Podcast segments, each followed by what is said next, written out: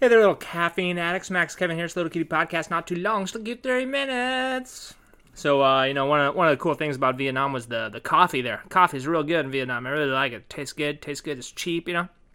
They, they, don't, they don't export that shit. I don't understand what's going on. What's, go, what's going on? There's some laws? Is there, is there tariffs or whatever? You know, Trump Trump put 1000% tariffs on Vietnamese coffee or something? I don't get it, you know?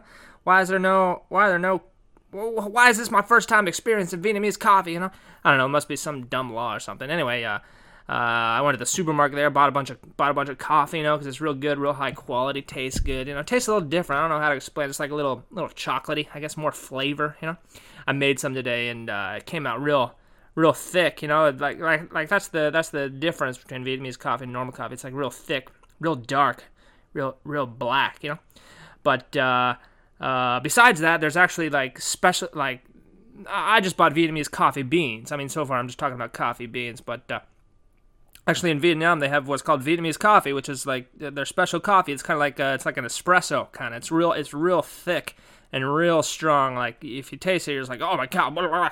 you know. So they uh, they mix it with condensed milk, you know, which kind of makes it like sweet and ice, right? So it kind of it tastes like a kind of like a like a mocha like a chocolate coffee milkshake. It's delicious, man.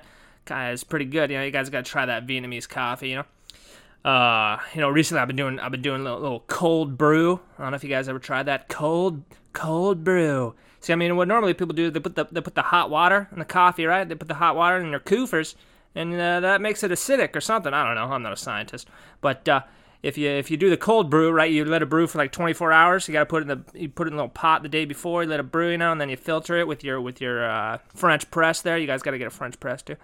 And then uh, the next day, you know, you can drink your Coofers, and it's slightly there's slightly more caffeine, and it's a little sweeter too. You guys got to try that, man. Cold brew, cold brew, cold brew. I should probably drink less coffee though. I don't know if you can tell. I kind of I uh, drank some coffee before before uh, before starting this podcast. You know, so I got a little energy. You know, so anyway, um, you know, I'm still trying to trying to trying to not drink so much coffee. You know, even though I, I drink a lot. I think I'm just gonna quit cold turkey one of these days. You know, like I still got a little like uh, little some books I'm working on, so I kind of want to finish those. But as soon as I finish those, I'm gonna take a little coffee break. You know. Cause like when I wake up in the morning, I'm like, oh, do I want to do work? No, I'm fucking sleepy. I can't do any work without my Coofers, you know. So I uh, be sure to drink be sure to drink coffee and then and then even then even then I'm like, oh I got fat lazy fuck syndrome. I don't want to work on this stuff, even though I just drank my Coofers. Think I'll just play some video games, you know, drink my cold brew Vietnamese coffee, you know. Anyway, you guys got to try that stuff, and you know, and uh, we gotta relax those those those tariffs or whatever on the Vietnamese coffee. Got to export that shit. You know what's going on, Ho Chi Minh? You know. Anyway, that's about three minutes. Thanks for listening. You tomorrow.